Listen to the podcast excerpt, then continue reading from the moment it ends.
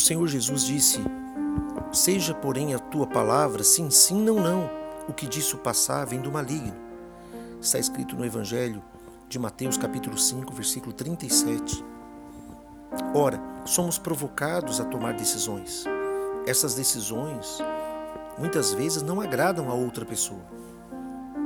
Na verdade, devemos tomar decisões e essas decisões são baseadas naquilo que nós pensamos, naquilo que nós achamos, naquilo que nós temos uma base para decidir. A Bíblia nos orienta que a base da nossa decisão deve estar pautada na palavra de Deus, naquilo que Deus orienta em Sua Santa Palavra. Há pessoas que acham mais conveniente colocar a culpa no outro, é mais confortável tirar sua própria responsabilidade e entregar a outra pessoa é muito mais confortável. Isso tira uma carga, entre aspas, porém, faz somente a pessoa naufragar.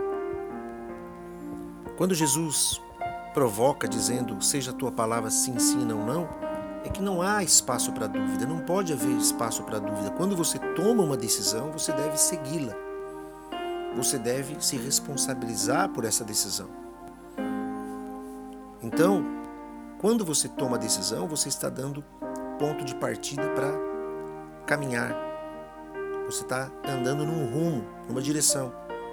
Quando você não decide, você também está tomando uma decisão, mesmo quando você de fato não toma uma decisão, porque aí você está se deixando levar pelo que o outro diz, pelo que o outro pensa, pelo que o outro fala você está deixando que outros te conduzam.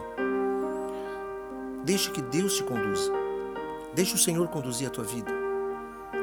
E Ele conduz a nossa vida quando oramos, pedimos a sua direção e tomamos decisões, sim, baseado naquilo que está na palavra de Deus.